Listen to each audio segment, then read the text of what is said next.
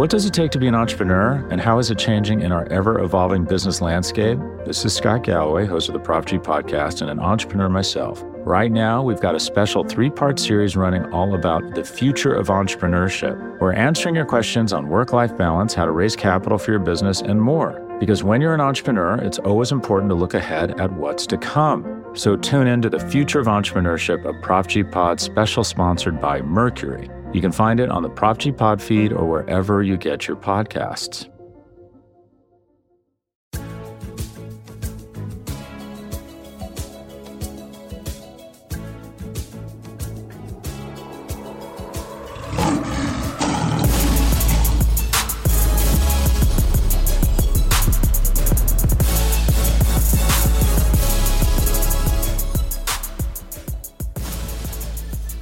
Welcome to our final edition before the NFL draft of our Spotify Live Q&A show where we take live callers and answer your questions about the Detroit Lions, about the NFL draft, about anything you really want, but it's mostly NFL draft and Detroit Lions talk. At this point, my name is Jeremy Reisman. I am the editor in chief over at Pride of Detroit. You can find me at DetroitOnLion. And with me, as always, are two co-hosts for these Spotify Live sessions. Ryan Matthews, senior editor at Ryan underscore POD. How we doing, buddy? I am a rando internet journalist. I stand in solidarity with other rando internet journalists. But I'm doing I'm doing great, Jeremy. How are you? I'm good. That is that our new or our next T-shirt, or is that too close to the "I'm a real journalism" thing? No, I think it builds on it a little bit. yeah, maybe maybe just throw that on the back of, of that one. yeah. Uh, our other uh, real journalism uh, part of this podcast, our, our editor in chief of Pride of Detroit. You know him, you love him. It's Eric Schlitt. How we doing, dude? Wow, I, I don't know if everybody loves me, but I'll I'll take it. Thank you. I mean, come on, pretty much everybody. I, I know, I know, I know. You're not number two trusted Lions writer anymore. Are you talking about the Hour magazine stuff? Yeah, yeah, yeah. They're doing another uh, release. Uh, okay. We'll, yeah, we'll see. We'll Fingers see. crossed, buddy. May, maybe I'll be third. Maybe I'll drop. I don't know what this is, but I want to learn all about it later. So one day, one day, when you're old enough, Ryan. Uh, okay. All right, uh, let's let's throw the the chitter chatter away. Let's get to our first caller already. Uh, we got a bunch of people looking to have their questions answered, and so first on the list is Michael. Michael, are you there? I am. Good morning from California, guys. Good morning. Thanks for waking up early with us. Yeah, and Eric, you're always number two on our hearts. okay. So I, I want.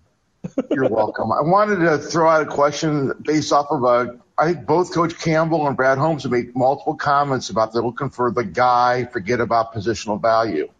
So if we rule out edge rusher, offensive tackle, and quarterback, is there a prospect out there that is, you know, basically wart free, culture fit, good athlete that you could envision being the number two pick?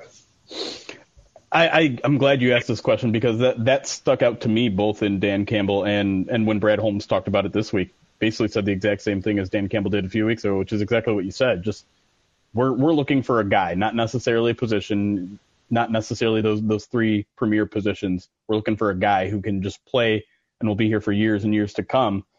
So, I mean, I, I have to imagine that narrows things down to cornerback and safety in terms of this draft class, unless they go wide receiver, which would be a surprise. But um, are, are either of you guys buying into Sauce or Stingley or or Hamilton as as a legitimate option there at two this year? I'm not, uh, not yet. I mean, like everything is really cooled around these guys, and, and there's still there's still um, a few analysts that are you know suggesting that it could happen, but they're they're adding big asterisks on on those comments. They're saying, you know, sure seems like edge rusher could be a quarter, but I'm not really going to commit to that. And so, and I mean, if, look, we did our last mock draft uh, mock draft roundup uh, this morning. We dropped it, mm-hmm. and zero people uh, mocked either of those two guys to to the Lions this week. It was all edge rusher or quarterback, and so um, I just I don't. It's it's hard it's hard enough to you know ignore the positional value. You know what I mean? Like as much as they say they're going to, I really think it's it's really hard for an organization to ignore that. Um, but yeah, uh, you know, Sauce is a top five player probably. Uh, Hamilton could be a top five player in this class. Like there's a chance both those guys could really do well. I just don't. Th- there's risk involved to it, and as we've talked about, that this organization seems really risk adverse at this stage of the rebuild. Ryan, are, are you are you buying any of this? Are, are you do you think? Let me ask you a different form. Would you be shocked if they went corner or safety? I don't know if I would be shocked. Okay. Just because it's it's been put out there, right? Yeah. And, and I think these comments have, have opened the door for that. But I'm I'm mostly in Eric's camp. Like, there's going to be an edge rusher there, right? I mean, the Jaguars can't take all three of them. um, but I, I think that for the most part, I want to believe. And, and here's the interesting thing, too, right? Like, if there's a lot of smoke with all of this, Travon Walker might be the number one overall pick, or, you know, maybe it's Thibodeaux. Either way, if it's an offensive lineman, if Hutchinson is there, I don't think that there's a scenario in which the Lions don't draft Aidan Hutchinson. So I, I don't think that all of a sudden they would say, well, you know, like Sauce Gardner could really be a player for us for a few years, or Kyle Hamilton's really gonna really gonna clean up the back end for us. Like I, I think that it would be Hutchinson and it'd be a no brainer. So um, that that's just kind of where I'm at right now. If I can add, um, Yeah. I think you know they they one of the things they've also said at these um, you know last couple pressers was that they have like five or six players pretty equally rated. Yep. And if you have five or six players equally rated, well, what's the tiebreaker? Well, that's positional value. Bingo. Right? That's contract. And so for me, I think that's when that's where this comes into play. I, I think you're right, but I think if, if if there are five or six guys that are in there, you have to imagine Sauce is probably one of them. Certainly. And, you know, full confession, I've I've started to talk myself into the possibility of it happening and making sense because, and and I, I think I owe an assist to the Athletic Boys for for their podcast because they brought up a good point. Like this team doesn't have a number one corner. It, it could be Jeff Okudah, but that's a huge could, huge could. I don't think the the ceilings of anyone else on that team is CB one. Well, And- I, I mean, we all know you don't like Oruwariye, but right now Yeah, he's jeez, I mean, say it louder, Jeremy. I mean, he, he's a good CB two. I don't think his ceiling is CB one. I don't think he can be a shutdown corner. Um, and and I think you can make an argument that a shutdown corner is one of the most important positions in football today. So I don't even know if I would throw it away just because it's not as good of a positional value as edge because I think it's right up there. Call me crazy. You're crazy. Um, but honestly, uh, I look. I understand the point you're making. Um, it is. It, it, there is value to the position, cer- for, you know, for certain. But like, the edge rusher just has more impact, and I think what they consistently said? We're looking for an immediate impact player, um, and that just for me, it just screams edge. So, I mean, would I be shocked if they took a, a defensive back? N- no, I wouldn't be shocked. But uh, at the same time, it, everything that they're saying points to edge to, in my in my mind. So, guys, you've, you've left out one of our biggest needs, the linebacker room. Uh, there's three or four really top end linebackers. Could one of those guys be the uh, the p- no positional value, uh, wartless prospect for us? Not That- not at not I at would two. I would be very concerned if linebacker went number two. yeah, I don't. And I don't yeah, and, and that's even saying like after our talk with Brett and you know how much he talked up Devin Lloyd, like there's no way that Devin Lloyd could be the second overall pick. Yeah, I, I think I'm with you there too. I, I that that to me is where positional value really kicks in, and I think especially in this defense where they're, they're probably going to be in four two a lot. There's only going to be two linebackers. You're you're not necessary. I mean, he'd be an every down kind of guy, but um, I, I think just about every other position on defense is more valuable in this defense than than linebackers. So that would be a tough sell for me. A trade down to maybe the lower end of the top ten. You could you could talk me into that, but I, I think at two that's that's too much. All right. Uh, thanks for, for the, the call, Michael. Uh, good. I, I think that was a good conversation to, to kick things off. Um, let's move down the line here to Mathis. Mathis, how you doing, man? I'm doing all right. How are you guys? Good, good. Ready for this draft, man. Yeah. Uh, so many, so many bad takes. Uh, but let's not talk about that. Let's focus on on day th- on day three, um, because so by then there's gonna they're gonna make a lot of picks, and you know people are gonna be arguing about some or the other. But we've got a lot. But we've got. Well, I was gonna say we had a lot of day day three picks, but we lost our seventh. Right. Um, what do you guys see their plan for for for day three? Like, what positions would you guys like to see hit for day three? Because I think we still uh, we still need those day three picks to hit because, or at least some of them to stick around. Because one of the problems with Bob Quinn was a lot he, a lot of the day three guys got cut their first year. Yeah. So what do you guys? So what? So what do you guys think is the plan, and what should be the hope for those day three picks? I'll throw this one to you, Ryan. The Lions have 177, 181, and 217. So a, a low fifth, a high sixth, and a low sixth.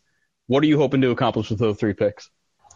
Uh, it, it might seem like a little bit of a cop out answer, but I, I also kind of want to see what happens in those first five picks in the first two days, right? Like, you know, two through the picks that they have at 97. And and I, I think the other thing that's really intriguing and, and our, our conversation with Brett really made me realize this is that huge gap that exists between pick 97 and where the Lions pick at the end of the fifth round. Like, Yeah. I am not going to be shocked in any sort of fashion if the Lions acquire a fourth round pick, um, whether it's whether it's trading back um, with any of those you know first five picks that they have on the first two days, or if it's trading future draft capital like they did to move up to draft Derrick Barnes.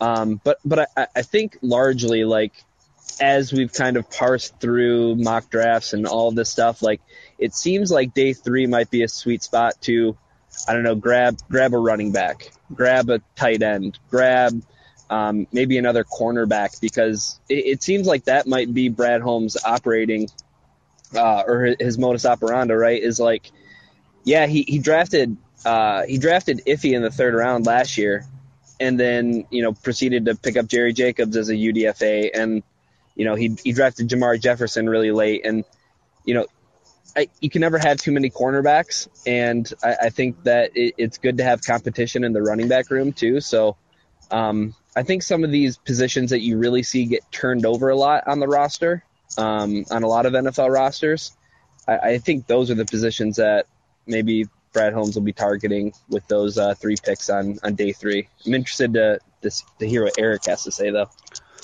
Yeah, yeah, for me, I you know, I I think they're going to go a little heavier on the offensive or I'm sorry, on the defensive players with those first five picks, Sure, right? Because yeah. uh, those are where the the glaring needs are. Uh, at the same time, they're going to have if they hit like you know linebacker, safety, edge, and um, they're and then maybe wide receiver, they're still going to have kind of a pick to play with. And I think one of those third rounders is going to fill like a depth need, right? Um, but when you get to day three, that's really what it's all about that depth need. So could they take a offensive lineman to add some depth? Absolutely. Could they take a tight end two? Could they take a running back two, like you had just suggested? Um, I think on offense, a depth type player is definitely in the conversation. And then special teams, right? And and you can talk special teams depth at, at, at all levels on defense, right? You could you could make an argument for doubling up on a safety or doubling up on an edge or a linebacker or like you you had Ryan had mentioned a, a corner makes a lot of sense too because you always need to draft corners. That's just the the nature of the league. So yeah, it's really depth and special teams type contributions. Uh, that's what I would be targeting uh, on day three. Jeremy is muted. He's never muted. He is never muted. That's my fault. That's my fault. Uh, yeah. I was talking and no one was hearing me. I I, I said, Dude, that's the- normal. That's the witty, normal. the- hey, wow. All right, we're gonna move on to the next question. Uh, Eric, thanks for joining us. By the way, we'll we'll talk to you later. Thank you, Matt. Thank you, Mathis. Appreciate the question, Mathis. Uh, now I, I am I am a wreck because now I have lost my list of people that are in order to, to come on. So you know what? I'll just go with. Uh, I think it's Carl's turn. Carl, welcome to the show. Are you there, Carl? Nope. Can you hear me now? Yep. Yep. Okay, great. Good morning, yeah. guys. Good, Good morning. morning. Don't don't worry. Jeremy does it all the time. All right. I was thinking about taking a, a step back in the overall defensive philosophy, and they mentioned that they're cons- or they plan to show more four down lineman looks. Looking back at you know New Orleans, where Aaron Glenn comes from, they run that four two five. And Eric, I really appreciate your discussion of that uh, star linebacker kind of safety mix that I think at New Orleans, I think Kwon Alexander filled that role for them. Um, and looking at who they brought in, they brought in a lot of smaller linebackers like uh, to for their meetings with Dean and Asamoah and Harper. I'm wondering if that may be a, a, a tip towards what they're looking for there. But one of the big things that they seem to be missing is that big edge that Cam Jordan kind of fills. Um, and I was just wondering if you guys had any thoughts if that might be the long term, couple of years down the road, if that's something immediately you think they might go to, and who to look for in the draft that would fill some of those uh, those positions that would ease that transition. I'll throw this one right to Eric. What are your thoughts on those comparisons? Well, I, I think if there's a Cam Jordan in this draft, it's it's Travon Walker, and I think he's the guy who could definitely fill that same type of role. Obviously, there's some developmental aspects of pass rushing that have to kick in to get him to that level, but um, he is that bigger defensive end that can add or you know that can fill a more more of that anchor left defensive end type of role that I think would be very natural to him. Um, I also agree with the fact that they are prioritizing speed at linebacker. I think Yeah. that is a, a massive um, trait. Like you know they've they've thrown away the whole we care about size concept that we saw with the last regime, and then this one it's focused on on scheme or on, on speed. But like, as you mentioned, like with Asamoah, he's kind of in this. He's not. He, he's even smaller than Dean. Like Dean gets, you know, is getting the the the raw end of the deal on his size, but Asamoah is actually a little bit taller, but he's actually um, almost like five or six pounds lighter. So Asamoah would be, in my opinion, like a sub package type of uh, linebacker, and that's something they don't really have right now. Right now, they've been using their two starting linebackers uh, pretty much the entire time, and and some of that could be they lost um, they they lost uh, Jamie Collins, and then they you know they were searching for a backup, and then you know uh, Derrick uh, Derrick Barnes wasn't ready, and so they uh, they kind of had to lean on Anzalone and uh, Reeves maybe a little bit more. But I could also see them trying to add that type of player, like that kind of hybrid, um, you know, smaller than a uh, smaller than a traditional linebacker, but a little bit bigger than a safety. Uh, and the reason that I think that beyond Asamoah is that um, I think when they added Devontae Beckett, I think that kind of speaks to that because Beckett's another guy who was, you know, undersized and while he had special teams value, I think they might have been trying to turn him into that type of role. And so, yeah, I'm expecting them as they get more depth on the roster that they're going to keep long term. I do think they're going to try and add these players that are more you know, specific to certain situations, whether it be like with Will Harris, you're going to have these matchup defensive backs, or you're going to have these faster, smaller linebackers that can fill these kind of sub package linebacker roles. So I do think that that is definitely part of the plan, and you saw that with the Saints, uh, as as Carl mentioned, and so yeah, definitely, it's going to take time, and they have to fill like the starter roles you know as they go but adding p- these more specific positionally specific players i think is part of the plan Ryan, do you got a, a linebacker that you're kind of hoping the, the Lions target at, or maybe a, a sweet spot in the draft where you think uh, is good value for them?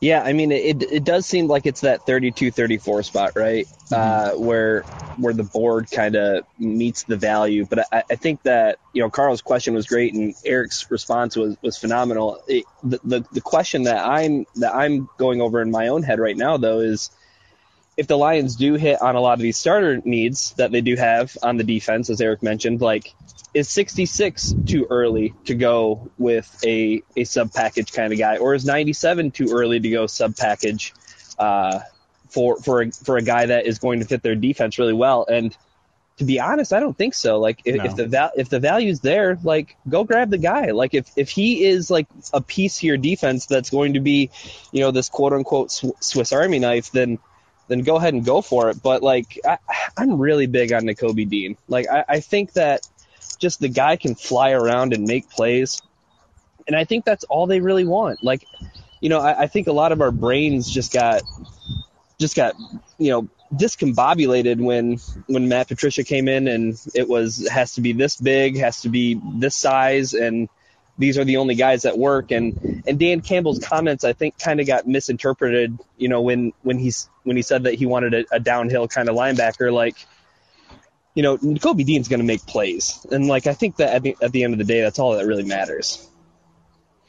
That's fair. Yeah, and I, I I think I'm right there with you. Like I think we tend to overestimate the value of, of a player like in the third round. Like ideally, yeah, you'd love to get a starter. You'd love to get an Amon Ra.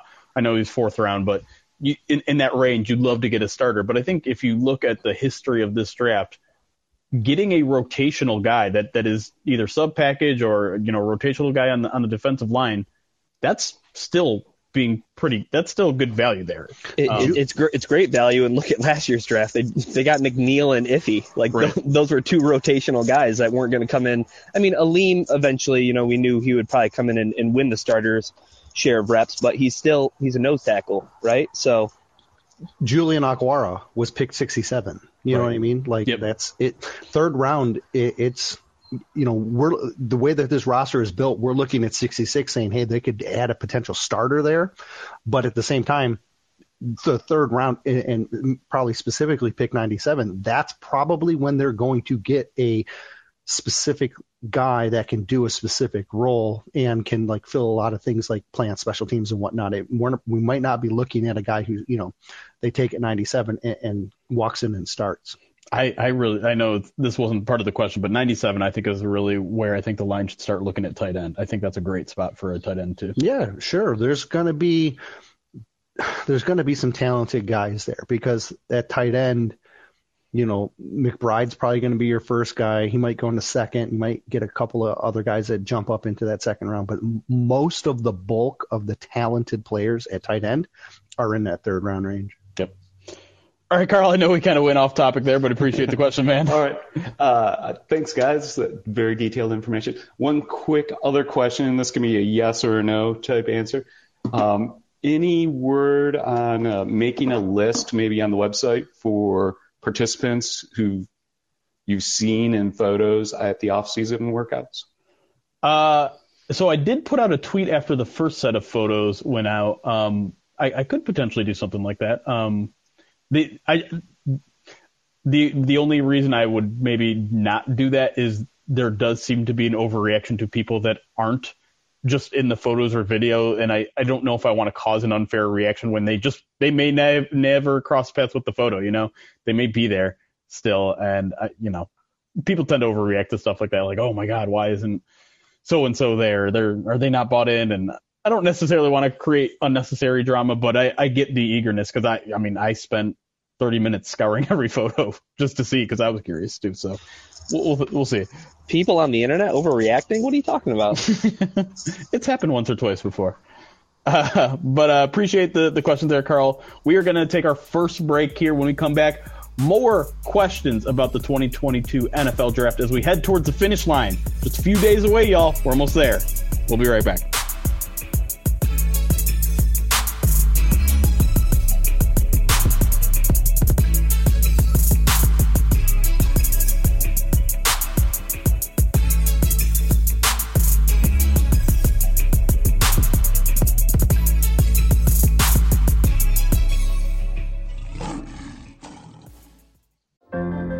What does it take to be an entrepreneur, and how is it changing in our ever evolving business landscape? This is Scott Galloway, host of the Prop G podcast, and an entrepreneur myself. Right now, we've got a special three part series running all about the future of entrepreneurship. We're answering your questions on work life balance, how to raise capital for your business, and more. Because when you're an entrepreneur, it's always important to look ahead at what's to come. So tune in to the Future of Entrepreneurship, a Prop G Pod special sponsored by Mercury. You can find it on the Prop G Pod feed or wherever you get your podcasts. Hey, it's Kaley Cuoco for Priceline. Ready to go to your happy place for a happy price? Well, why didn't you say so? Just download the Priceline app right now and save up to 60% on hotels. So, whether it's Cousin Kevin's Kazoo concert in Kansas City, go Kevin, or Becky's Bachelorette Bash in Bermuda, you never have to miss a trip ever again. So, download the Priceline app today. Your savings are waiting. Go to your happy place for a happy price. Go to your happy price, Priceline.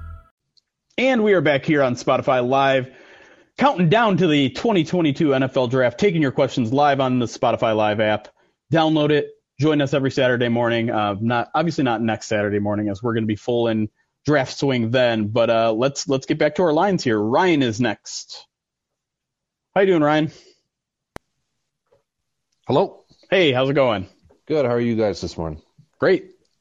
All right. So my question's a bit off the board, Okay. but it pertains to the draft in Detroit in 2024. So every city that's had the draft since New York, they've all tried to showcase something that's specific about their city. Such as in Nashville, they had it downtown with all the bars and the live music. Vegas is probably going to include the strip. So my question to you three, as a fan, what would you like showcased about Detroit in the draft when it goes there? Ooh, I like this question. I don't have a. Does any? Do either of you guys have a, an answer right off the bat? Because I'm I'm ratcheting my brain right now. I, I mean, look, Detroit is the automotive capital of the world. The it's a Ford family owned organization. I, I mean, everything's. Look at the clock that they put up, the countdown clock. It's a gear, right? Mhm. Like it sure seems like they're going to lean heavy into the automotive industry, in my opinion. Um, I don't know if that's my preferred uh, choice, but I don't know if I have a great answer. Um, you know that goes beyond it. Like I, I, I do think it would be really smart of them to incorporate like the Motown aspect, like the Sure. music part of it. Yep. Like there's such a rich history of that in this community, and I think they can go a lot of different ways. But my guess is that the uh, the automotive uh, industry is going to be at the, the forefront of of the focus, I guess. It's just going to be three days of a, an extended Ford commercial. Well, I think there's going to be there's going to be a lot of those, but at the same time, I, I do think there's it's a unique enough city where you can incorporate a lot of those different aspects, and I, I really think they could find some creative ways. It, it's the same thing with like Hard Knocks, right? Like if Yeah. Hard Knocks doesn't do a segment on on Motown, I would be stunned, right? Because that seems very much up, up HBO's alley. But yeah, you know, it's they could go a lot of different ways, but th- that seems to be the the main focus, in my opinion. Ryan, do you do you have an idea? And you can't say Coney dogs. yeah. Um, I I really want them to feature Hart Plaza like heavily. Like I think it's just such a beautiful part of Detroit, especially when it, when it, when it's looking right and they and they have it done up in, in the right way. And obviously with with the NFL coming to town, I, I think that there's going to be a lot of efforts put into. Um, I don't want to say beautifying the city because it, it, it has a lot of has a lot of beauty and history to it already to begin with, but I, I just think that that waterfront is such a perfect location um, Yeah. to do a lot of things. I mean, that that's why that's why championship parades end there. You know what I mean? So um, as long as they kind of feature that heavily, uh, I, I. But here's the thing about Detroit is like there's all these little bits and pieces along the way, right? Like Yeah. Campus Martius is obviously going to be like the home for it, but you know there there's the the theater district with you know with with the Fox and and all the other theaters that are down that stretch too on Woodward. Um, you know, if, they could figure out a way to incorporate like Belle Isle into the into the draft coverage, like I mean that's another beautiful part of Detroit. So Yeah. um, they, they have lots of options. I think that's that's what's so cool. Like you know, Ryan's initial question was, okay, Nashville has Broadway. They have you know the the street with all the bars and the music and stuff. Um, you know, Vegas is obviously Vegas, but like Detroit just has like all these different elements. Like you, you guys talked about cars and, and music in terms of Motown and, and stuff like that. So th- th- there, this would be the thing is like if the NFL flubs this, like it's totally their fault. Like there's so much to pull from. Yeah, I, I agree. No, they do the um they do like concerts and stuff like that, like as as like you know separate events, but like Right. that are are part of the collective Right. whole. And I think doing like having a concert venue like at Belle Isle, it would be like really smart to do. We got to call the committee. Let them know. We They got should the put ideas. us on it, man. They're they're probably listening. Yeah, that's a good point. All right, Ryan. Appreciate the question. Uh, I like the change of pace there too. All right, Uh, thanks, fellas. All right, let's go to our next caller, uh, Kirk. How you doing, Kirk? Hey guys, I'm doing good. Um, good, good. Big fan. Um, I just have like a quick question, um, which is like about if the Lions do decide to go the quarterback route in the draft. Um, it seems like the general consensus is uh, let the guy kind of you know develop for a year on the bench or more. Um, and you know, I just know about myself. I'm not a very patient person, um, and I can bet that a lot of the people who think that they're patient may be a little less patient. You know, in week eight. Right. Um, so I guess I also don't really see the utility. It seems to me like guys are going to take their lumps anyway as a rookie, you, you know, depending on when they start. Um, and like the guys everyone points to are like Aaron Rodgers and Patrick Mahomes. To me, it's like, I have a feeling they would have done all right even if they started right away. So I guess you, you, if you guys could maybe steer me in the right direction on that. Yeah, it, it's an interesting question because I think that is something that is actually pretty well debated um, for that exact reason. I think a lot of people think just get him out there. There's no no better way to learn than than game time reps, game, real game reps, and I think there's definitely an argument me- to be made about that. I know that the Lions' preference is to wait a year, or at least wait some time. Um, but but I think you also bring up a good point that you know patience runs thin, and and a lot of times I think the original plan to, to let a guy sit an entire year goes by the wayside if your starter struggles and if Goff struggles. I mean, how many of us looked in, at 2021 and were like, we're going to give Goff some time. And then once you got to week seven and the team's 0 and 7, you're like, get Goff out of there. There, there was plenty of those people. And that pressure would be built. Like if he struggles again at the beginning of the year and they've got a Malik Willis waiting, I mean, they're going to have a lot of pressure on them to, to put him in there. And I, I wonder if they'd succumb to that. So, um, I get we'll we'll throw to you, Ryan, since you're you're our quarterback guy this draft cycle. Stop it. do you think there there is more value to starting a guy right away just to get those game reps out of the way? Is it are are you concerned about hurting a guy's confidence, or I mean, maybe in the in the Lions case, since they have a good offensive line, they have a couple good receivers and, and runners, like maybe you can start this guy day one. Yeah, I, you know, I, I think the Spotify Live uh, format, I think it just offers an opportunity for me to keep on plugging our, our midweek podcast um, that we had with Brett. But like Brett brought that up, right? Like trial by fire might be the best way to get a quarterback initiated. And, you know, as Kirk mentioned, very specific situations. Like you have to, you, you can't ignore the context. Like in front of Aaron Rodgers was Brett Favre, right? In, in front of Patrick Mahomes was Alex Smith, who is a damn good quarterback, right? Like former, like first overall pick. Like, like they had the opportunity. Plus, they were already a good enough franchise where they, they were competing for the playoffs with those quarterbacks, right? Like they had the mm-hmm. luxury of doing that. I totally agree that maybe the Lions don't have the luxury of doing that because, like you said, Jeremy, by by the time by the time the Lions lost to the Eagles on Halloween, it was pitchforks, right? Like, Yeah. not, not only were people like done with Jared Goff, they were done with the rebuild. They're like, okay, re, re, the rebuild's done. Like, we, we got to move forward. Got to start winning all the football games we can. So, I, but I, I think the unique the unique position that the Lions are in, where they can take advantage of Jared Goff playing and playing well, right? Is and Jeremy's going to hate this, but like the momentum that is, m- might or might not be carried over. If Jared Goff starts playing well, well, th- then it is one of those situations, right? Where hey, the team is playing well, they have a they have a competent starter.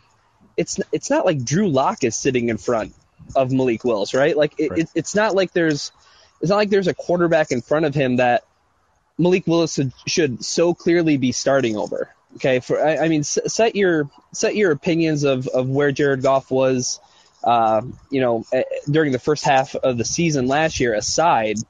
The way that he finished was was pretty damn impressive. Like it, and, and I think it impressed the Lions coaching and front office to the point where they're totally fine with maybe not even taking a quarterback in this draft and, and kicking the can down the road because of how well Jared Goff played. So, um, does that kind of answer the question in a roundabout way? a little bit. What I got from it is that you think Jared Goff is a better quarterback than Malik Willis. That's what I heard.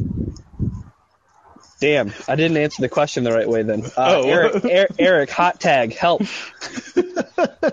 I, you know, I, I think maybe inadvertently you brought up something uh, that kind of I think works against the case for Malik Willis in that the the players that are often looked at as guys who are able to sit it was because they were on playoff teams and they were able to you know be in the playoffs with Alex Smith at, at the helm right? And you look at San Fran they're they're in they're making the playoffs with Jimmy Garoppolo yet they have their quarterback in waiting. You can it makes sense when you are winning, getting to a point where your team is playoff ready despite your quarterback, that then you can add that quarterback and let them sit. For a team that is not playoff ready, to add the quarterback that's going to sit, it makes me concerned that, you know, about how you're utilizing your resources. And, and for me, I don't think this team is, I, I know, I look, we've seen a lot of hot takes this year, uh, this offseason about how potentially ready this team is. I don't I don't see it yet. This is this is a team that is you know carrying some momentum. I don't care what Jeremy thinks, and um, it is potentially on the way to you know winning half their games or you know just under half or maybe just over half of their games. The schedule sets up nicely for them, but this is not a team that is playoff ready, um, and it's not a team that and I think they need to invest in in those aspects of it. Uh, and again, this is my personal opinion. I know I, it, it's going to differ, but um, I'm I'm more into the I need I think they can wait and they need to invest into other you know positions. Fair enough. Thanks for the question, Kirk. Appreciate Thanks, it. No problem. Uh, let's move on to Daniel. Daniel's next. Hey, found the unmute button. Nice. Well done. Hey, yeah. So calling in from Mexico. I know all, you're all Tigers fans, but you'd all want to know the Oaxaca Guerreros lost their season opener. So ah, yeah. condolences. Yeah, yeah. We'll see how it goes. hey, so um, I wanted to ask like kind of the broader philosophical question about how you approach the uh, the draft. Um, and one of the criticisms, or one of the the things I've seen other sports writers say is that general managers tend to believe they tend to believe they're in more than they should in their own ability to select talent. Mm-hmm. Um, and they get locked in on certain players and, and, and I, you know, and I have a concern about Brad Holmes and the, that sort of, um, you know, uh, wanting to trade up to, to get their guy. And I know I've heard Ryan, I remember last year said that, you know, there's another approaches, which is, you know, how many darts can we throw at the board? And that, that really in a lot of ways, uh, the draft is maybe a more random process, um, than we'd want to think. Um, and one of the things I also think about in relation to that is that when you, you know, when you focus a lot, you know, focus your draft capital, and getting that one guy, you know, that guy could get injured, right? I mean, you know, and and like that's it. You know, you you've just lost all of this draft capital to some guy who's you know injury prone or is never gonna is never gonna uh, uh, you know is never gonna play again. So you know, and it seems to me like obviously like quarterback is such an important position that you do have to really focus your draft capital. Um, you know, but maybe less so with other positions. So maybe a better approach is to say, look, we're going to get as many good players as we can we're going to try to develop them. Maybe we'll hit. Maybe we'll get. You know, maybe some great players will emerge out of these later rounds. Um, you know, as opposed to being hyper focused on this is our guy. Yeah. So I just kind of wanted to maybe set that up as a little bit of a debate. I, I I'm glad you brought it up because we we talked about it a little bit after our conversation with Brett, and I know I know Ryan has something to say, or uh, he he wants he wants the the rock first. So what you got? All right, so I, I- I think what, what Brett brought up on our podcast on, on First Bite was really interesting, and I don't even know if it was on the podcast. It might have been in um, the, the our- after show, I think. the yeah. after show, yeah, where we we we're talking about you know the hit rate on GMs and in terms of how well they do, like the the difference between how well a GM does and how poor a GM does is so small and like it's so negligible, but like the real difference is how many darts they get to throw, like how many chances they get to make draft picks, but I think that this led to an even more interesting discussion that I want Jeremy to talk about a little bit is like Brad Holmes' hubris. Like, how sure is he of certain players and how unwilling he is to maybe let the board fall to him if a certain situation arises? Right. And this was something that, that goes goes back to last year and you know, he had the comments about Levi that, that he wanted to go up and get him and, and he kind of had to be talked out of it. He he almost traded up for Ja'Marr Chase. He did trade up to get Derrick Barnes and and now you hear him say things like if there's a player that we have buy-in and we want, I'm going to go try and get that player. That's the bottom line. There's value in being patient and sitting back. You've got to assess where your value is on your draft board and what the volume and depth is. But if your conviction is that high, yeah, you just you can't just sit, wait, and be patient and see if that player's going to be there or not. Sometimes you've got to be aggressive and go get them. And listen, I don't like that. I don't like hearing that. And it's it's really the only concern I've had with Brad Holmes from the get go is that I feel like his conviction sometimes is a little too high on individual players. And and yeah, I, I'm of the belief that the the only proven long term strategy in the NFL draft is to just maximize your picks, maximize the amount of shots that you get. And and listen, Brett Holmes has been a scout for 20 years. I get why he's confident in his abilities. It's all he knows. He loves the job. He's he's and he's got a pretty darn good track record. But the draft will catch up to anybody. It, it will make anyone a victim because you're not going to be 100%. We'll, we'll see how Levi works out, but right now doesn't look particularly good. And if you almost traded up for that guy, it would have been even worse. So it, it's something that scares me. Is, is it something that will make him sink overall in the long term? I don't know. Probably not because I, I do think he's a good talent evaluator, but it's something that I definitely am, am a little bit fearful of. Now talk me down, Eric. It doesn't scare me at all. Like, Okay. I, I'm going to take the exact opposite approach. It does not scare me at all.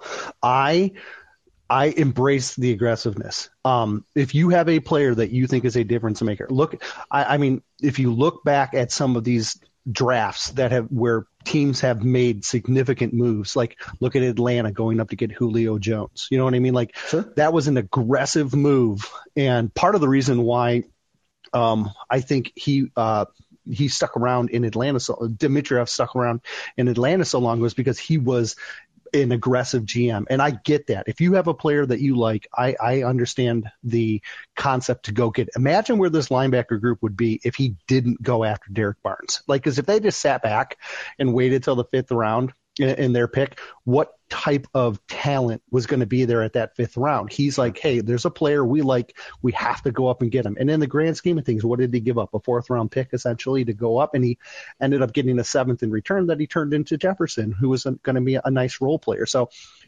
I don't mind aggressiveness at all. I go the my philosophy with the approach to the draft, and I think that, uh, or at least the the philosophy that I kind of buy into is that is the three three three philosophy, and that is when you come out of the draft, you're hoping to have three players that can compete, compete to start, three players that fill a backup role, and three players that are special teams contributors. And if you can fill those three three three with either draft picks or you know you end up getting the UDFA to, to fill one of those roles, then I think that's a successful draft. And if you're going to miss on, you're going to miss on guys. That's just the nature uh, of how the draft is, and that's why I think you know, I understand the dart throw and you want to have a whole bunch of darts to go, but like at the same time, I would rather hit on a guy who I think is going to be around for five years and then also miss on a guy at the same, you know, with the same level of pick as opposed to getting, you know, like three or four guys that are just mediocre players. Because you, while you need those mediocre players to fill out the roster, this roster is at a spot where they need to land playmakers. Like they they've talked over and over and over about getting impact players, and this team lacks superstars. And so if you have a, a guy who you think can be a superstar, go get him. I'm all about. So so Eric on record saying trading up for Mitchell Trubisky was a good move. That's what I hear. Uh, by the Bears, yeah, it was great for the Lions. It was a great move for the Lions. no, but the, the last thing I'll say on it, and it's an important part of the quote that, that I left off both on, on Thursday and, and now. And he said, now there are not a lot of those players throughout the draft always, but when that player is identified, I'll always be aggressive. So he's not just talking about, hey, I like this guy in the fifth round a lot. I'm going to trade future assets for it. No, it, it's a certain amount of guys that – that they have the buy-in, they have the personality, they have the talent. They're going to go up and get them. But like, I don't know. That just it, it scares me a little bit when I mean I I've said this for the past, past week or two. I think trading up from 32 is a serious possibility with this regime. If if there is a guy, whether it's you know maybe maybe it is um, the, the the linebacker David, uh, sorry Devin Lloyd, maybe he's down there at like 15 or 17 or 18 it wouldn't shock me to see them go up and get him. Am I am I crazy about that? Like no, I, I, no, not at all. Because uh, you know, like you said, with Levi, he was talking about trading up last year, so it's Right. definitely in his thought process. You know, I, I think we, I think we also gloss over the fact that he can be patient. He has been patient. Like he was, he waited on Alim. Look at what the Eagles did. The Eagles traded back because they're like, there's no way the Lions are going to take two defensive tackles, and he waited and he got them. Yeah. You know, the Eagles by being patient and trying to get tricky and add more picks, they ended up missing out on the guy they wanted, right? And then look at what St. Brown. Like you watched him talking to Sheila in the Yeah. in the in the rock room, and he's like, "Hey, look, look, we, we, do we need a receiver? Yeah, but look, this USC kid's going to be right about here, right where we're." And so like he's he has a his global vision of the board, and I don't think he's like this like wild wild west guy that's going to go out and start throwing things around all willy nilly.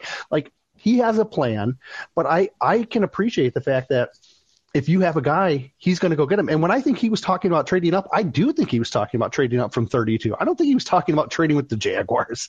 Like I, don't, I, I don't think that's realistic. Okay. No. But yeah, I do think he was referring to like maybe 32, maybe 66. Like w- there's a spot there in, uh, because there's a lot of value in the in those areas, and, and would make a lot of sense that um, if he likes a guy that's at the right spot. Um, I mean, look at look at our conversation with Reno last night, where he traded up to get the linebacker in his little mock in his mock draft thing, right? Yeah. Like, there's you can get value in it if you time it right. Fair enough. All right, I like that discussion. Thanks for the question, Daniel. Hey, thanks, guys. Love you guys. All right, appreciate it. All right, we're going to take our last break here. When we come back, we're going to roll wrap up our last Spotify Live uh, session here right before the 2022 NFL Draft. We'll be right back.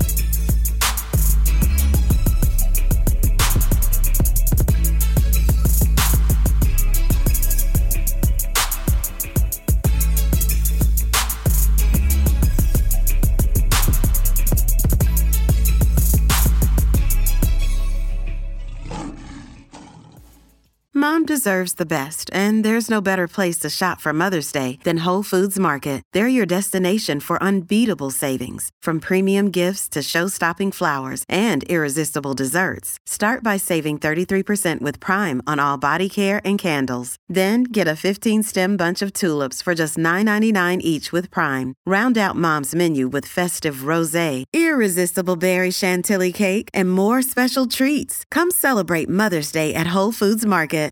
With Kizik hands free shoes, motion sounds something like this. Kizik helps you experience the magic of motion. With over 200 patents and easy on, easy off technology, you'll never have to touch your shoes again. There are hundreds of styles and colors, plus a squish like nothing you've ever felt. For a limited time, get a free pair of socks with your first order at kizik.com/socks. We are back wrapping up things here on Spotify Live, our live Lions Q&A show right before the 2022 NFL Draft. Let's jump right back into our callers. We've got Steven on the line. Steven, how are we doing? Good. How are you guys doing? Great. Thanks for having or thanks for joining us. I gotta say, first off, uh, this is my first one of these, and after listening at one and a half speed on the podcast all the time, it's a little disorienting hearing your normal voices. Um, I do that too. I have a couple of quick questions, and um, one of them's kind of already been answered. Uh, the first one was assuming Aidan Hutchinson is their number one overall prospect, but they also at the same time think Malik Willis is the guy at quarterback. If the Jaguars don't take Hutchinson, is there a scenario where both of those guys are there and they take Malik over Aidan? And then my other question was just to kind of switch things up. Where do you see the other teams in the division with, I don't know what their picks are, but in the first couple of rounds, what are some players that you guys think they might be considering picking up that could, I guess, scare the Lions as Lions fans? All right, let's start with the the Malik versus Hutchinson debate, which I don't know if, if we've ever really had that one. So I'm glad I'm glad you brought it up because it's kind of an interesting discussion there. Um, who who wants to take it first? Because I feel like Eric, you know, Eric being the Michigan guy, Big Aidan Hutchinson guy, Ryan being the Malik Willis guy. Do we just want to face you guys off against each other? You want to fight to the death, Eric? Uh, I think Eric should go first, though. I, th- I think he should set set the table for why Hutchinson should be the pick because he'll come out sounding smart. Look, the Hutchinson love has nothing to do with Michigan. You know, so let's get that out of the Oh way. yeah, uh huh. Yeah. Starting Yeah. with a little defensive,ness, okay? Well, look, when you, when you set me up like that, No, it, it was a goodness. Um, jab. it was a jab, and he It countered. was. It was. Scary. The, the, the ridiculous thing is, you went to Michigan as well. So, like, well, I don't understand. Okay. All right. I knew you'd get defensive over it. That's what I said. Hutchinson is is the Hutchinson is the best player in this draft, uh, regardless of position, even quarterback. Like this, he to me is a he's the safest player that you can pick. He has the highest floor of all the players in this draft, and and, and also one of the highest ceilings in this draft. Uh, like all prospects in this class, he does have some very obvious flaws, but they're not in the grand scheme of thing as detrimental to his game as we see with some other players, right? Um, this is a, a guy who a lot of people undersell as saying, you know, he's only been in the conversation since the Ohio State game, which I think is ridiculous, right? I think he's he was in the conversation. He was a top 15 player for me a year ago. Uh, he was the best edge rusher on the board a year ago. For me, he's just maintained that when he went back to school, and he got better and better and better as the year went on. He plays in big games. He understands how to play the run. He understands how to pass rush. There's so many parts of his game where he is an instant contributor on the field. Then when you go off the field, it's even better. He's a personality match with the coaching staff. He's a perfect locker room fit. He's from the area. Like he's there's so many par- aspects of what makes him the perfect player for the Lions if he's available that I think it, it would be a no-brainer. Uh, run the card up to the podium and uh, make him a Detroit Lion. Ryan, counter. Uh, I, I love that he's a local guy. Um, just had to toss that in there. Uh, the, the the Plymouth boy uh, stays home. Um, okay, so here's the thing. I don't think that there can be an argument made that if Malik Willis is their quarterback one, and they think that he can be the guy to lead the franchise, I don't think that there's a way that you could sleep at night by passing on that guy to take the edge rusher like the quarterback is the most important position on the football field. And I, I think that I, full stop. Like I, I don't think that there's a debate to be had there with, with that discussion. Whether Malik Willis is that guy, I, he he is literally the foil to Aidan Hutchinson's draft profile, right? Like what Eric just said about Aidan Hutchinson is very high floor, probably a higher ceiling than most people give him credit for. But he is as Eric said, the safest player to take at the top of the draft. Malik Willis is not the safest player to take in the NFL draft. Okay. And, and, and that's where the discussion starts. Okay. And, and, and I think it depends on how risky Brad Holmes is feeling. And if, if I'm Brad Holmes, I'm in the second year of this retool that he calls it. I, I don't know if I'm willing to, to swing for the fences and, and and and I know that's not making the case for Malik Willis, but it, it it's become harder and harder for me to think that he is the picket too, um, just for that reason alone. Um, and, and a lot of the you know the talk leading up to the draft has been a lot of lukewarm stuff in terms of hey you know if a, if a quarterback is you know going to be the guy then we would take him. But like for the most part it's been Jared Goff played well. He's our guy.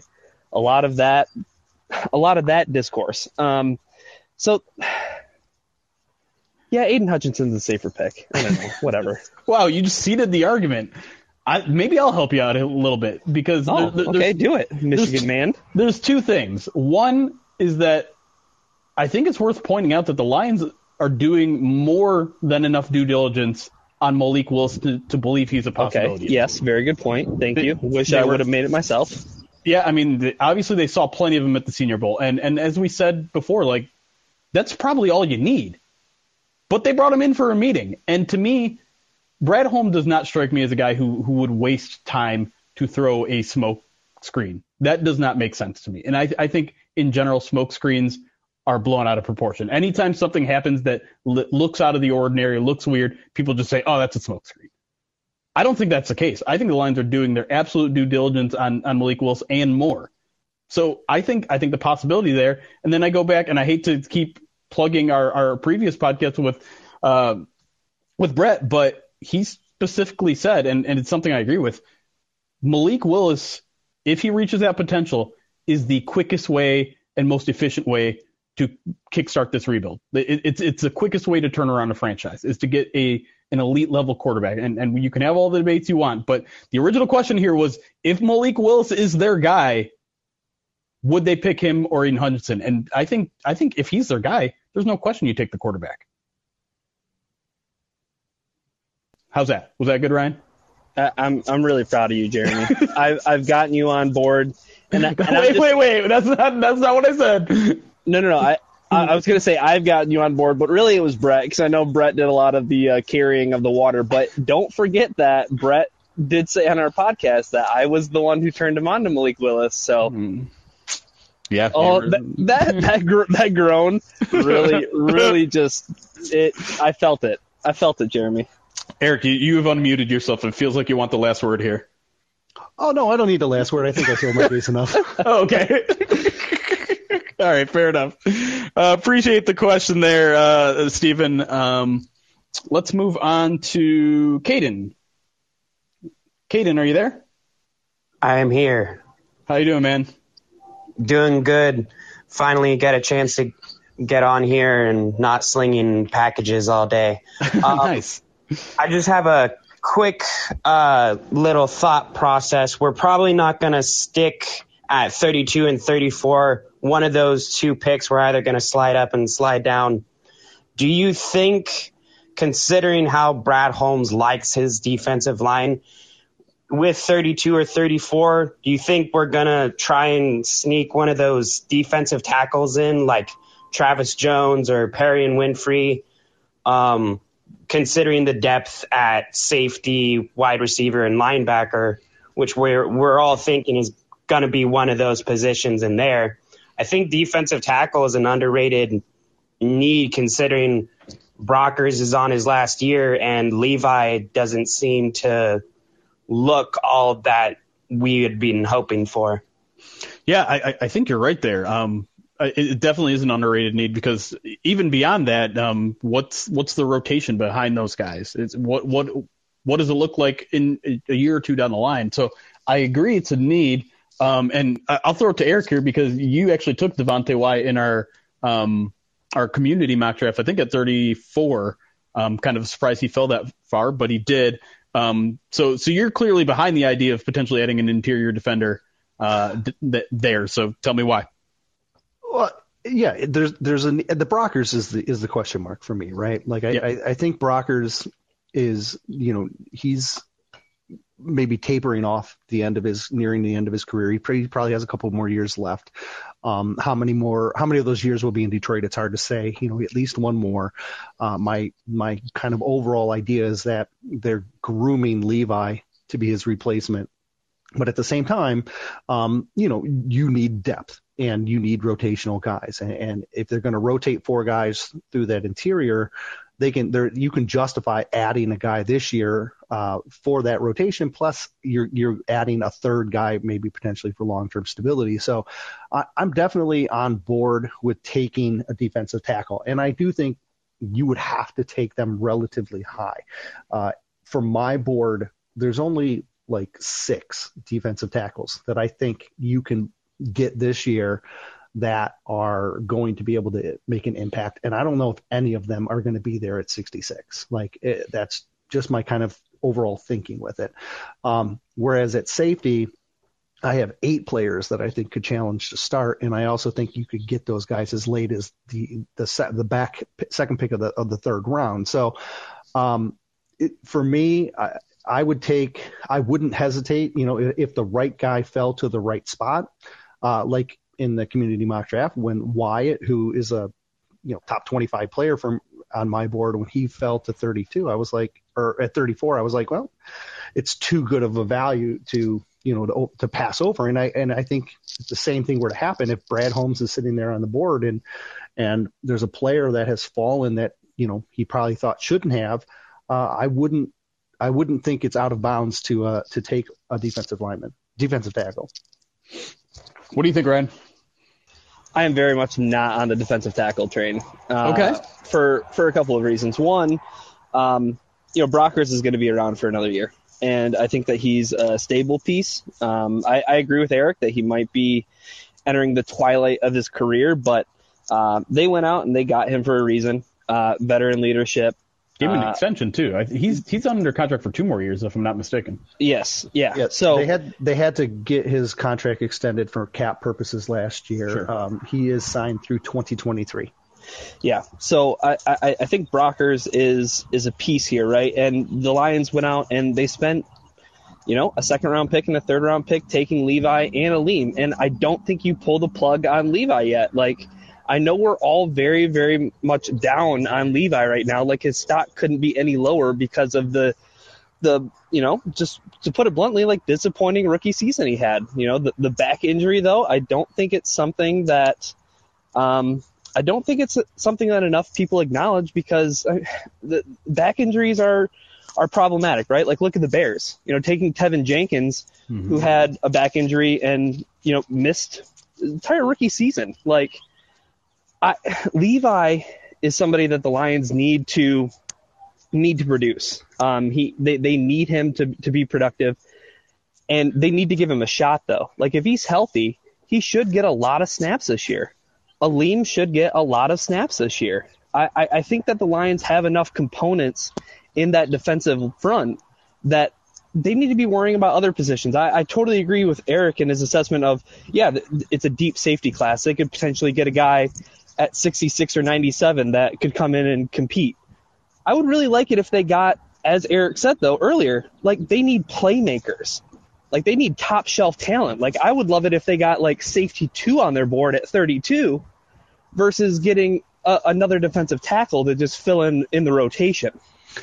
I, I, I want to counter that just real briefly, if I can. Um, Sure, I'll allow it. One, thanks. Uh, one, uh, they have Nick Williams snap counts to make up, right? Because you lost Nick Williams and you didn't add anybody, so you have to you have to give those snap counts to somebody, and, and maybe you're giving them to Levi and, and, and Alim, and you're increasing their, and that's that's enough. Uh, but that would be the hope, right? Like that Right, would be the yeah. ideal scenario. But even if even if Levi takes some massive steps, this was an off, the defensive line that struggled against the run and it struggled at, gaining at getting uh, interior penetration. And so if you're losing a guy a starter starter level with starter level snaps and you haven't added anybody, are are you how, where are we expecting this unit to all of a sudden become a better unit? You know what I mean? Like uh, we're hoping that Levi gets better. We're hoping that Alim gets better. Like I, I think they've got they, they have snaps available. They had it's a, it was a weakness on the team, and adding a d- interior defensive player it can be a a it can be an opportunity to you know chew up some snaps an opportunity to get better against the run to maybe get some interior penetration like go. I don't think they're just going to be hoping that these second year players take the next step. I, I think we all are hoping for, and we all, you know, I don't think any of us want to under undersell Levi because, you know, I think the potential is definitely there. At the same time, this was a unit that needs to be addressed, and it has not been addressed. If anything, it's got weaker.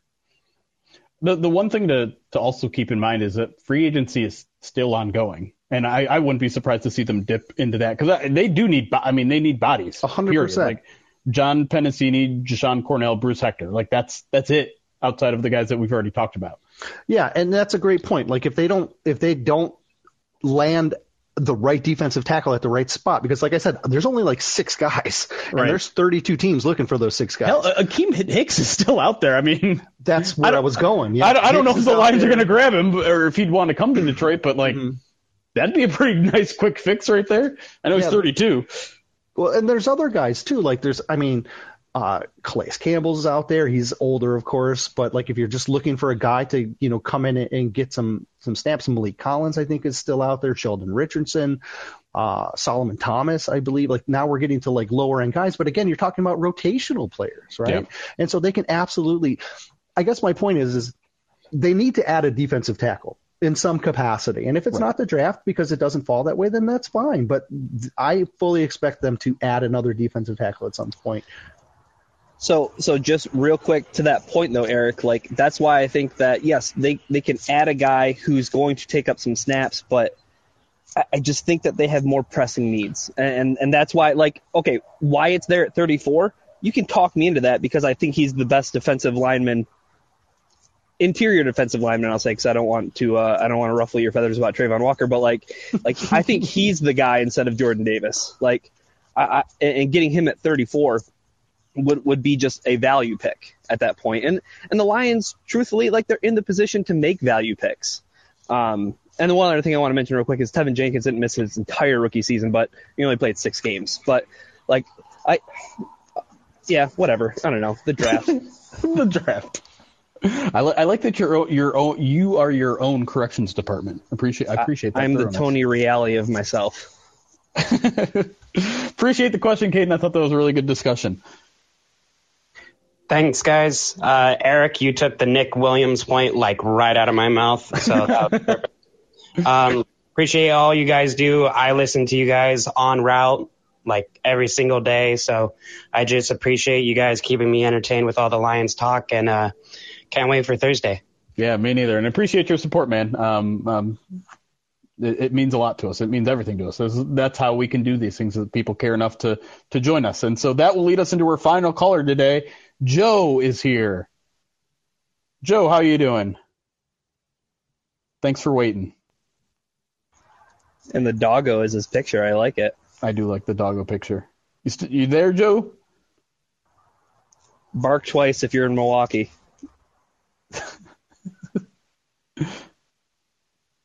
Going once, Joe.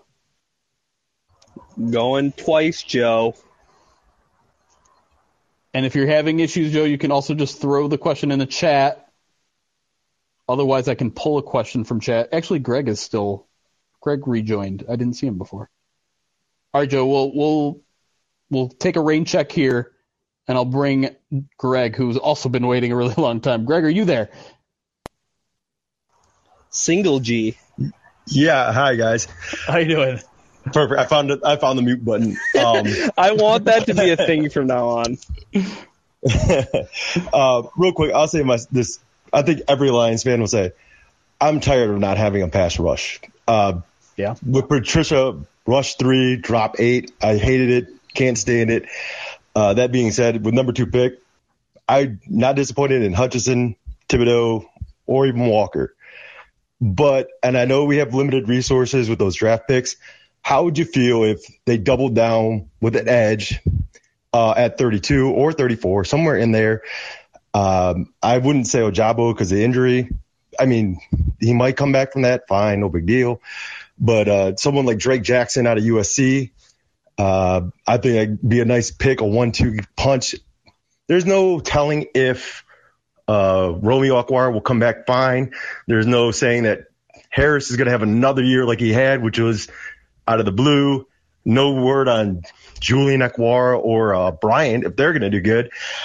How would you guys feel about doubling down and saying, let's actually have a pass rush to help our DBs uh, right now? I, I, like this question specifically because I feel like we, we've talked about doubling down on positions before, but I'm not sure if we've ever talked about doing back to back at 2 and 32. And I think if there was a position I'd be okay with, it might be edge, but I'm, I want to throw it to you guys to, to maybe talk a little deeper about maybe going 2 and 32 on, on edge prospects because there, there might be some guys there at 32 that, that would make sense. And if you already grabbed one, you have to wonder if, if you would do it again. Yeah, I, I, want Eric to carry the water in this conversation, but real quick, I want to say that if Devonte Wyatt was there at 32, like you want to talk about pass rush. I know it's not an edge, but like that's why I could be talked into that, right? Is like mm-hmm. the the amount of pressure that a player can generate is is just going to be so imperative to this defense, and and like like you know like Greg said, it's going to take some of the uh, going to take some of the onus off the defensive backs. So, I, Eric, Eric, I, I want to know like because we talked about this before, like in terms of the tiers of edge rusher. Once you start getting in that 32 range, you're talking about developmental guys, guys that need a lot of seasoning. Talking about the Boye Mafes of the world, um, Arnold Ebiketie. Like, is that something that you'd be willing to to double down on?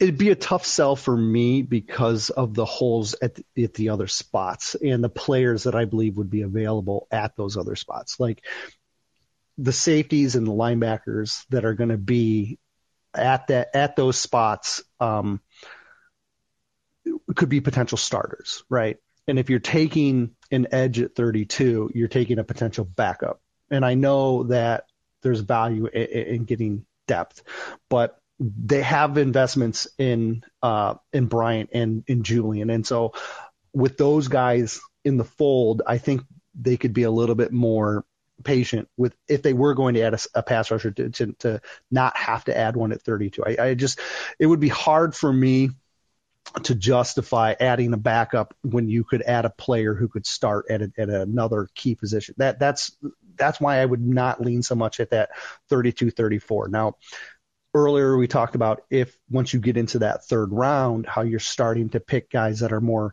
situational players that fill situational roles.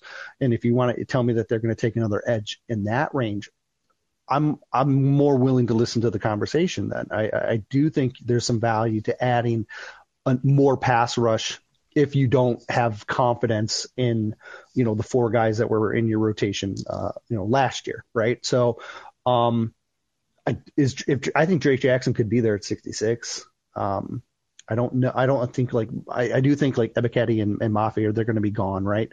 Um, we've talked about Josh Paschal on this uh, format uh, before as a as a multifaceted positional player on the defensive line.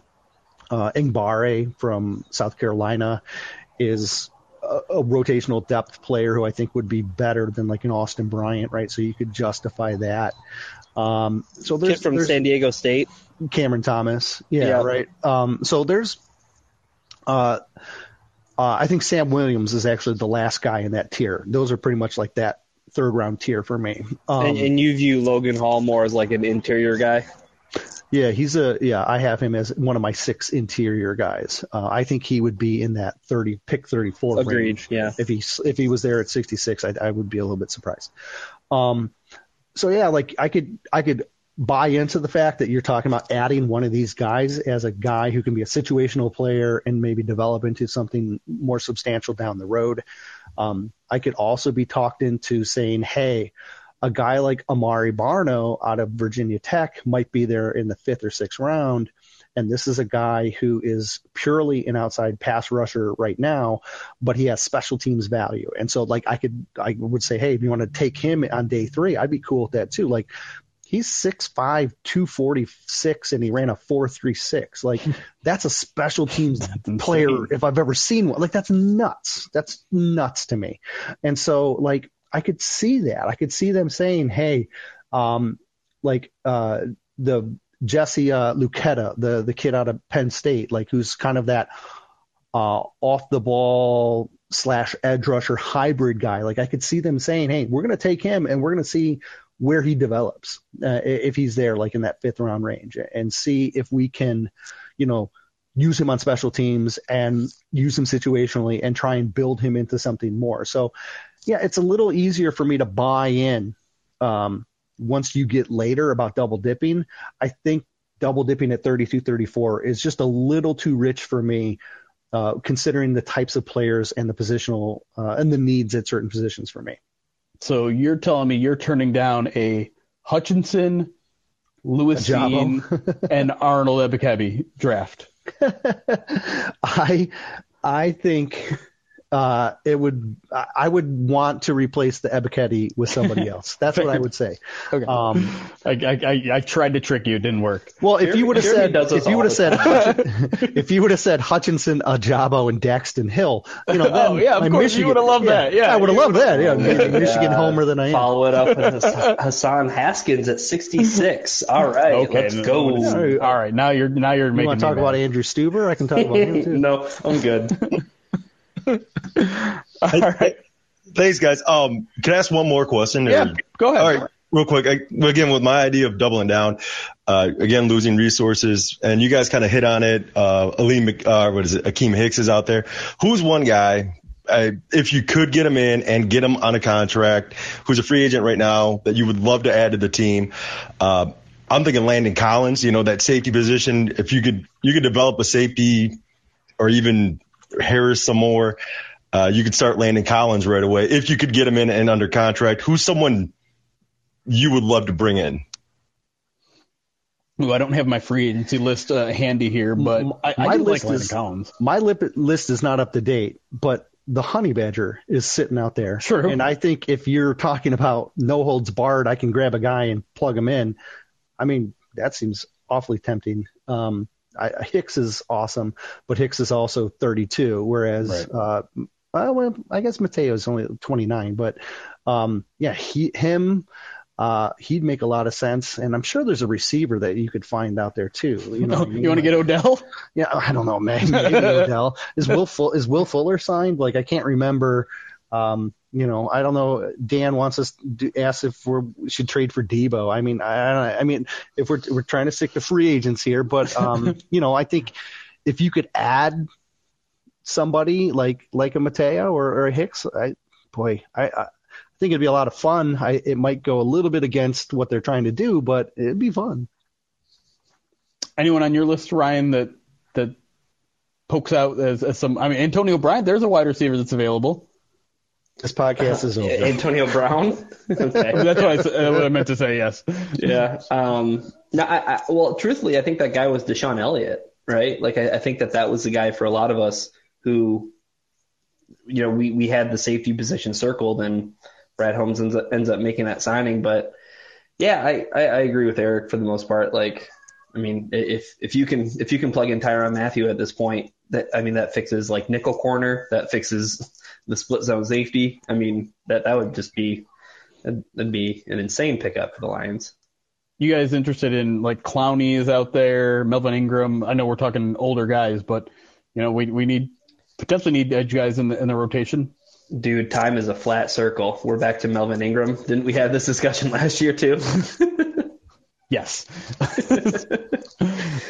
All right, I think we'll close it up there. Greg, appreciate the questions. Thanks, guys. Have a good one. You too. And that's it, guys. That is our last Spotify Live before the NFL draft. We are just days away now before what we have been waiting for for months. Some of us even longer than that. Not not me, but you know maybe other at least one other person on this call has been waiting since I don't know September. I feel seen. No comment. Although you know there was a certain someone else that has been tracking a certain quarterback since before September. See, I, I just want clarification. Eric said he feels seen. Is he talking about Lewis? Or, Oh. oh, Ooh. oh, Clever. You're welcome. Let's get to the draft. All right, we're gonna close it up there. Thank you all for listening. Thank you for everyone who joined and and braved the the, the hotlines. Um, but until next time, guys, thanks for listening. It's chaos. Be kind.